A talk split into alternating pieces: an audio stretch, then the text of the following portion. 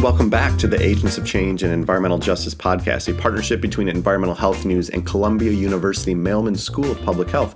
I'm Brian Bienkowski, Senior Editor at Environmental Health News and the editor of Agents of Change. Happy New Year, folks! This is our first podcast of 2023, and we are thrilled to be back. We are right in the middle of our fourth cohort. That's right, number four. We have so much in the works solutions focused essays, collaborative podcast, community partnerships. If you want a sneak peek of what's to come, I encourage you to listen to the end of the year podcast and stay on top of all of the happenings with some of the most dynamic young environmental justice leaders at Agents. If you're somewhat new here, welcome. If you're into environmental justice, health equity, and diversity in science, you are in the right place. Please subscribe wherever you get your podcasts, and we'll be here to talk to you every other Wednesday. All right, today's guest is current fellow Carolyn Ramirez, a staff scientist with the Natural Resources Defense Council.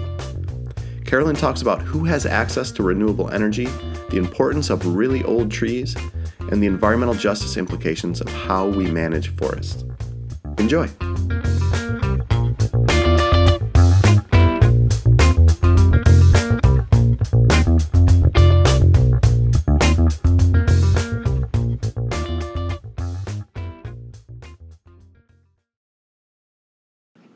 All right, I am super happy to be joined by Carolyn Ramirez. Carolyn, how are you today? I'm doing well, thanks. How are you, Brian? I'm doing wonderful. And where are you today? I am in Chicago, Illinois. Um, yeah, the ancestral homelands of the Potawatomi, the Ojibwe, uh, the Odawa, the Ho-Chunk, and the Menominee nations. Um, and it is getting chilly. It is finally winter. What neighborhood are you in in Chicago, if you don't mind me asking? I'm in North Center. Yeah, on the north side. North Center, great. I used to live in Ukrainian Village a long, okay. a long time ago, and really, really loved it. I really loved being in Chicago. It's a great city. Well, Excellent. Speaking of Chicago, there's a little horn for us, a little a little urban background noise. yeah, that will happen. I apologize. no worries. So, uh, speaking of cities and place, uh, I usually like to start to hear about where people were from. So, I know you split time between the Midwest to Southern U.S., but also spent some time in the Bronx in New York City. Can you tell me about how these disparate places shaped your upbringing and what that looked like? Yeah, sure. Thank you for that question. Um, so, I'm originally from St. Louis, Missouri. Um, I grew up there. All right, my dog is done with her treat. I'm sorry. the last time I gave her a peanut butter Kong, it took her an hour to finish it. So I really thought we had this figured out. Anyway, um, so yeah, I grew up in St. Louis, Missouri, um, until I was about 13, and then my family we moved to Houston, Texas. But when I was growing up, um, living in St. Louis, every summer we would split our time between North Texas and the Bronx in New York because my dad is from the Bronx, my mom is from Texas. Um, and so those were just very different places that I went to every summer. It was a lot of fun. I associated very specific things with, with each place. Um, I would say Texas felt more familiar because we just went to another suburb to visit my my mom's parents um, and my and my great grandparents. Um, but when we were in New York, that felt like such a different experience than what I grew up with. Because um, we would be in the Bronx, it was really loud. Um, a lot of people like I felt like I blended in more. I saw a lot of Puerto Ricans. Never really saw any Puerto Ricans anywhere else that I that I uh, went when I was growing up. Um, and yeah, it was just I saw a different side of my dad there you know um, his accent would come out his new york accent. My mom always tells this uh, story. I mean i was in the car so i remember it but she just always tells the story of when um, someone was trying to double park in front of my like our, our rental car and my dad leaned out the window and he just goes yo yo yo i'm trying to leave here and like with a thick new york accent that i'm not going to try to impersonate. And my mom just looks at him and goes yo yo yo he's just like, you can take the boy out of the city, but you can't take the city out of the boy, you know, that kind of thing. Um, and then, you know, the the nice person in the car that was, and we got out of the spot, and then the person took our spot, and that was fine. But yeah, that was that was New York. It was a very different experience. Um, I got to, that was the one time a year I got to be around other Puerto Ricans because we'd see all my cousins, my grandparents. Um, and, you know, we'd eat food, we'd, we'd talk, we'd go to a Broadway show or something, we'd swim in a pool. Um, it was just like, that was the experience that always felt really different from every other part of the year in my life. So you uh, you ended up at Northwestern uh, University for a P, for your PhD with some with some work in between, obviously. But tell me about your path there and how did you decide on chemical engineering? Yeah, so um, when we moved to Texas, um, when I was in middle school, when I got to high school, I, I mean, I didn't really know what I wanted to do. I thought I always wanted to be a writer because that's what both of my parents do. Um, and then I took chemistry, and that things really clicked. I had the best teacher I'd ever had in my life. I mean, uh, we still keep in touch. Amber Simzik, shout out. Um, she was just the best teacher I'd ever had. Let me be my, um, you know, loud, overexcited self about nerdy, nerdy subjects. And chemistry just really clicked in my head, and I was like, "This is very interesting, and I want to keep doing this forever." so, uh, but then I talked with her. I talked with my parents about that because when I was thinking about what to apply for for college, um, and everyone was suggesting chemical engineering because it's a little easier to get a job as an engineer than a chemist if you don't want to go to grad school. Lo and behold, I went to grad school anyway. Um, but it just it gave me more of a, an application based education um, on chemistry based topics. So I was always kind of thinking bigger scale, even though I, most of my research has always been at the nanoscale. Um, but I was always had this idea of applications in my mind. And I think the fact that I studied chemical engineering instead of chemistry largely led to my environmental justice interests because I was thinking about people um, a lot more in the context of my work. So. Great. And I want to talk about that intersection between chemical engineering and environmental justice. But before we get to that, what is a moment or event that shaped your identity up to this point? That's a heavy question. Um, there are many, I, w- I would say.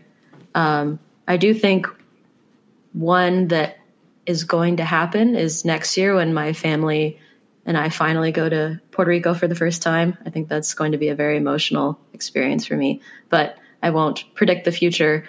Um, I'll reflect on, I think, what were kind of a series of moments in the year we all want to forget, 2020.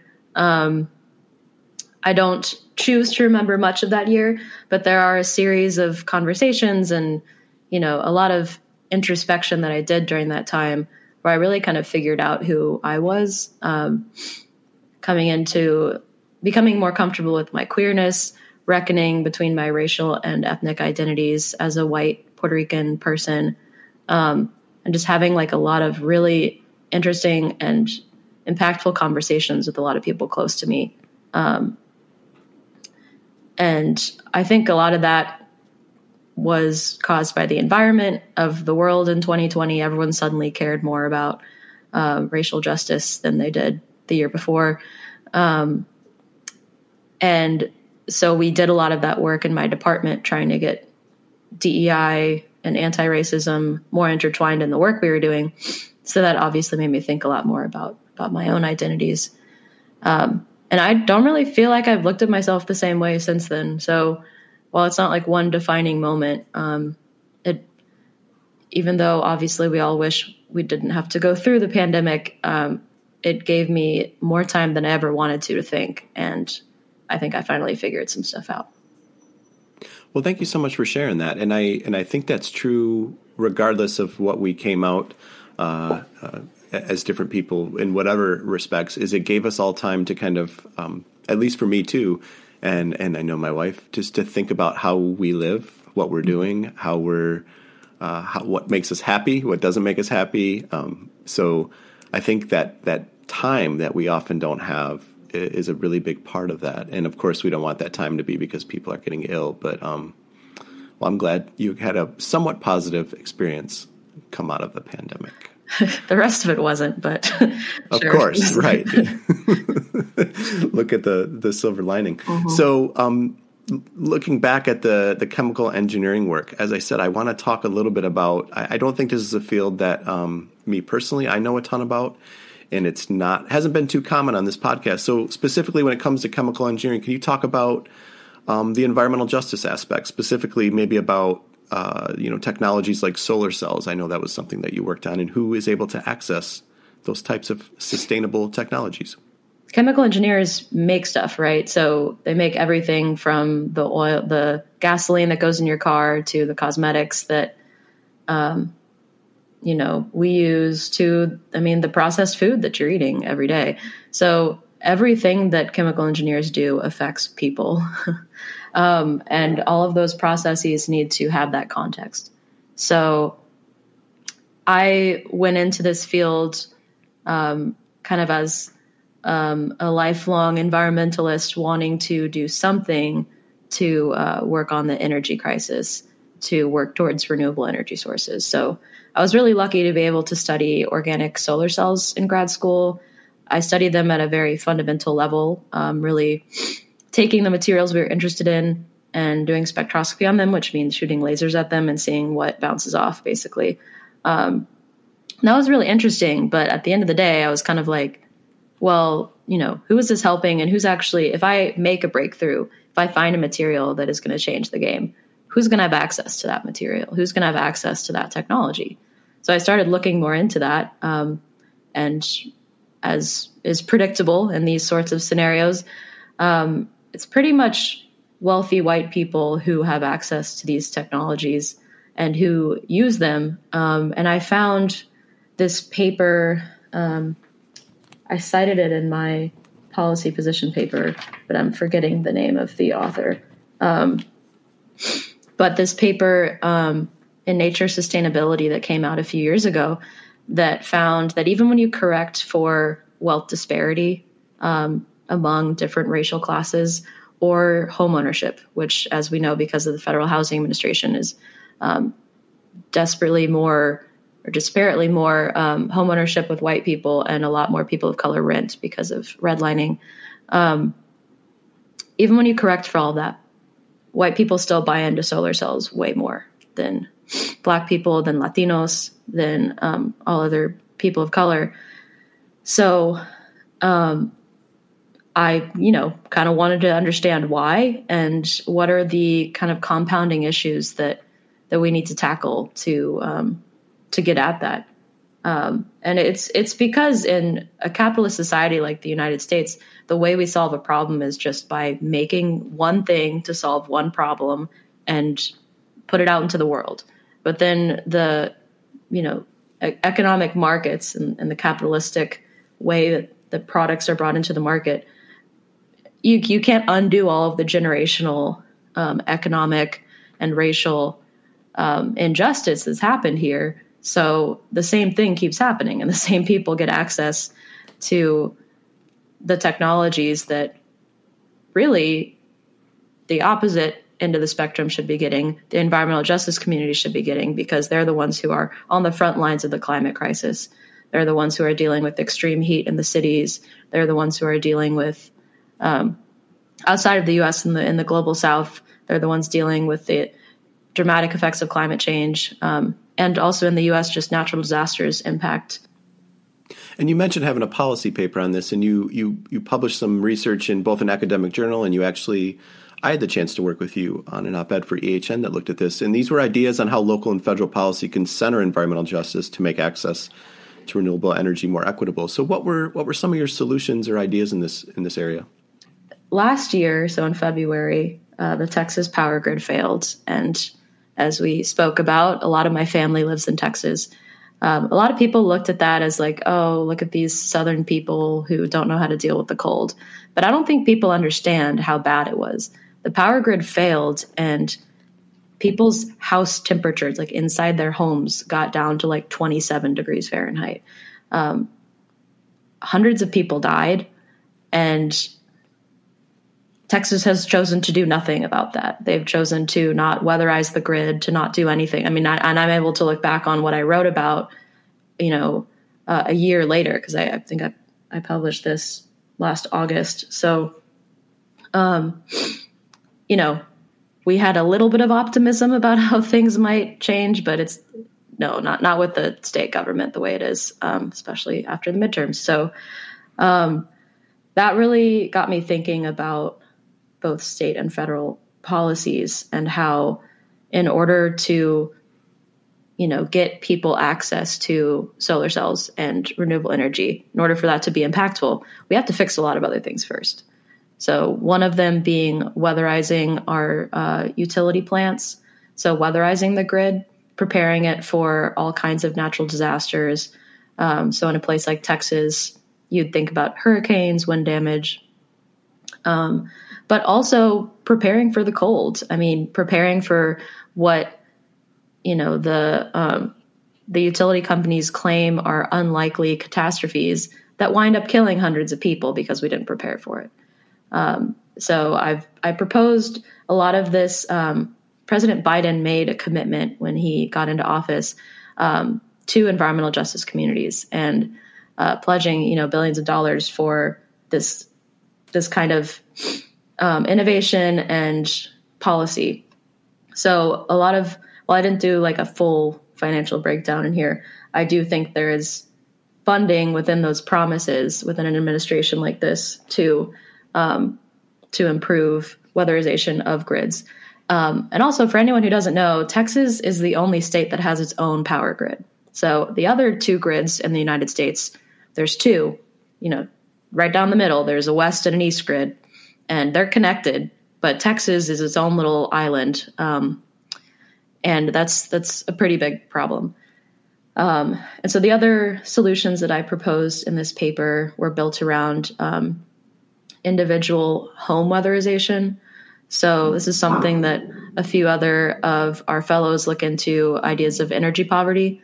Um, so energy poverty, in this definition, is when um, a family pays more than um, pays, you know, like a large enough fraction of their income on utilities because of how inefficient their home is. So um, that definition can range from like more than 10% of their income or um, but in, in a lot of cases it's a lot higher than that so um, if you just change the source of the power powering their home to solar that doesn't solve their income problem. That doesn't solve how inefficient their home is. That doesn't solve how you know maybe unsafe some of the building materials are. So we need to go in and fix those problems too. And that's where part of that environmental justice funding needs to go. Um, and then finally i also proposed some environmental justice task forces that would be groups of, of government officials community workers people who come together in states and tribal governments um, like a tribal government could propose uh, apply for this kind of funding um, where this would be funding directed for a specific community, more of like a grassroots element to implement um, renewable energy and weatherization solutions in, in their community. Um, so these are just some ideas, you know, I thought of on my own. Um, and so now that I'm actually working in science policy, I'm really excited to see how that kind of um, those kind of solutions can can really materialize. And you are working in science policy, but your career took a little bit of a turn. So you're now at the Natural Resources Defense Council working to understand and protect mature and old growth forests, something very near and dear to me up here in the in the North Country.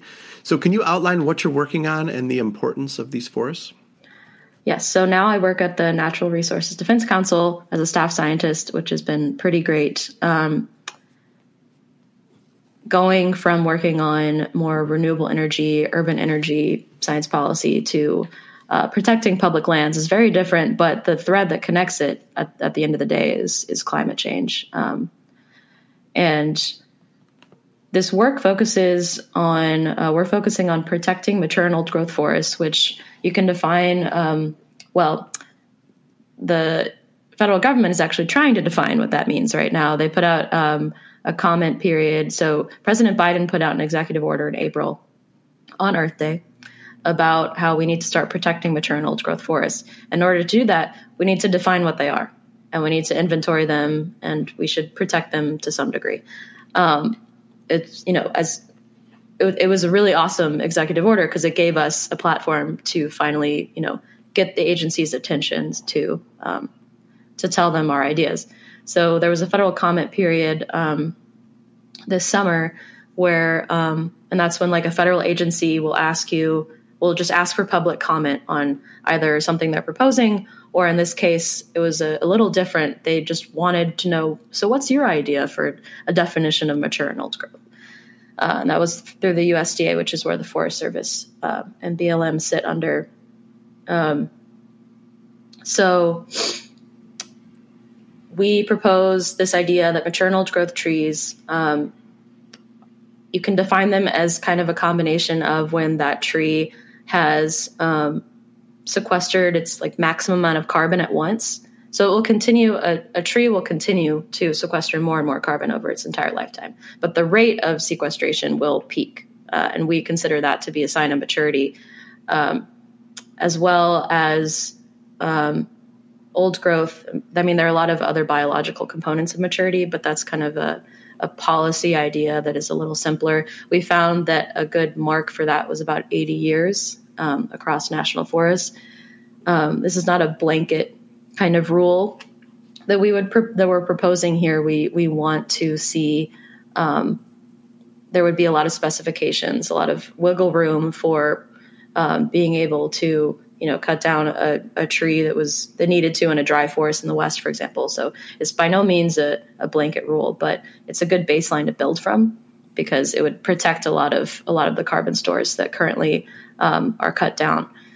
Because I, I think something that i failed to explain at the beginning here is that so federal lands are all managed differently by different organizations. So, like the National Park Service, that's what everyone thinks of when they think of public lands. You think of going to a beautiful national park um, and how well preserved it is. National Forest, while you should also go there and recreate there, um, they're a little they're managed a little differently, um, and most of them are logged. So they're a, a lot of the wood in, in national forests is cut down and sold in order to fund the Forest Service's work or, um, you know, what have you. But they recently got a lot of money from the IRA. Um, and so hopefully we can have a little bit more pull here with limiting the logging and increasing the protections because um, if we cut down fewer of these trees, which mature and old growth trees, um, they have been undergoing biological evolution, you know, for millennia. Um, they're a little bit ahead of us on how to manage um, ecological problems. So they know how to protect themselves. Um, so if we can protect more of those old trees, that's a really easy way to preserve some carbon stores. And pardon my ignorance, but if you have a say you have a tree that is uh, uh, has reached its rate of carbon storage, and we cut that down, is that carbon just immediately released, or is it released when it is burned or cut, or how does that work? When a tree is cut down, not all of that carbon immediately evaporates into the atmosphere. You lose a little bit of it um, during the harvesting process, but um, typically, in our, our estimates and like a lot of the the literature that you can find out there, maybe about 30% of the carbon in in a tree like that is is going to be preserved in um, a long term wood product like um, something made of wood, like the chair I'm sitting on right now. But a lot of it is lost throughout that process because um, a lot of it is going to be um, waste from cutting down the trees. A lot of it is going to be turned into wood chips, or um, and a lot of um, timber mills also use parts of, of those logs uh, as biofuels and biomass. So that's immediately emitted into the atmosphere. Um, so there are a lot of different components of where this comes off, and typically, if we're if we're thinking about a typical long term wood product, it's going to be about thirty percent of the carbon that's preserved. So versus if we left the tree there, um, there's also a conversation around if you needed to cut the tree down because it was contributing to some sort of outbreak of a disease or bug, um, you could cut it down and leave it in the forest. Then you're cutting it down, you're leaving all that carbon in the forest. You're not losing any of that carbon. Where I am, we I, I grew up downstate in Michigan, and now I live on the edge of boreal forest almost. Uh, we're we're pretty close, and um, I have fallen in love with many species, including tamaracks and cedars, especially. They just and even balsams. I like pinching the leaves, and it's almost citrusy. Yeah. So I am a, I'm a big tree guy. I was wondering if there's a tree that has has spoken to you. If there's a, a certain tree or species that you just find beautiful, delightful for whatever reason the most recent local trip, uh, I was up in northern Wisconsin, so not quite up in the boreal, but um, I I really love um, some of the the conifers that are up there, and uh, the eastern hemlock is one of my favorites. It's very easy to to pick out, um, and as well as sugar pines. Sugar pines are really cool because they have these humongous pine cones, like bigger than your head. Um, and so that's just that's really cool to see too. I would say those are probably a few of my favorite that I've seen recently. We've lost a lot of hemlock here, and there's I have in my head mapped out. We live pretty close to the Hiawatha National Forest, um, and I know where they're at. So I have special places where I go to see the hemlock. So I'm glad I'm glad when that one speaks to you. And speaking of some of these visits, I know you've gotten to visit some pretty cool areas. Um, maybe this is Wisconsin or California or maybe somewhere else. But what are what's what's a place or a couple places that have been memorable so far when you've gotten out and seen the forest? Yeah, um, I would say the two most notable to me. Um, so when I was up in northern Wisconsin, we also briefly went up into the Upper Peninsula. So um, I saw the Chequamegon-Nicolet National Forest, which is in northern Wisconsin, and then um, we briefly sojourned over to the Ottawa um, in the Upper Peninsula, and we went to the Sylvania Wilderness, um, which I don't know if you've been there, but it's incredible. It's it's one of the it's one of the only like virgin old growth forest um, in the eastern side because the eastern part of the United States was logged so quickly um, when when white settlers took over and just colonized everything. They just cut down like all of the wood. Um, so a lot of the mature old growth that we're talking about when we're looking on the east side of the country, a lot of that's going to be you know less than 100 years old. But there are some patches like this that are hundreds of years old. And it was just such a beautiful forest. I'm deeply enchanted by these organisms called lichen, um, which for people who who aren't aware, it's this kind of like codependence between an algae and a fungus. Um, and they're just beautiful and they take so many different forms. And diverse lichen are um, a really strong sign of old growth forests. And in a wet place like the upper peninsula there are tons of them um, and so we just saw a lot of you know down old logs that are amazing habitats for all kinds of species from pine marten to um, other kinds of rodents and seeing the beautiful lichen all over those trees. It was just so different than anything I'd seen before. Well, I'm really happy to hear that the Upper Peninsula spoke to you because it can be an unforgiving bog to a lot of people, especially in the middle. Uh, I don't know when you were there, but in the middle of summer, the bugs will just carry you away. But I find a lot of beauty in it, and and I'm glad. I'm glad you did too. Um, was hiking and being in the forest kind of part of your life before this job, or is this something new to you? Um, it was, but it's definitely more a part of my life now. Um, you know, in part of this fellowship, we're writing these essays that we've been working on. Um, and I talk a lot about how hiking um, and being in public lands, like I associated that a lot more with whiteness than anything else. Um, and so I, you know, I, I grew up hiking, but it wasn't like a huge, super fun thing. I also lived in a relatively flat part of the country, so we didn't do a ton of hiking. Uh, but as I grew up and became an adult, that became more interesting to me because I was interested in exploring nature. Um, and then, you know, the last, you know, in, kind of in college and grad school is really when I started doing that a lot more with friends. Looking at this juxtaposition between your career, I think just as as people, we often think of environmental racism or injustice um, as being in industry in cities. At least that's how it's often portrayed in the me- media. So, what are some of the environmental injustice implications when it comes to forest protection? Yeah, that's a great question. Um, it's definitely something I had to think a little bit harder about when I started this job because they're less obvious. Um, I mean, one thing we talked a lot about when I was interviewing for this position um, was how important uh, indigenous coalition building is with with this work because I mean, everywhere we are, we are on the ancestral homelands of indigenous people. Um, and so these forests specifically, um, so when I was up in Wisconsin, I had the uh, really awesome opportunity to go to the Menominee Reservation and meet with some of um, their timber company and their land manager and, and, like just a really amazing group of people who um, just have a completely different perspective on forest management than um, what I'm used to encountering.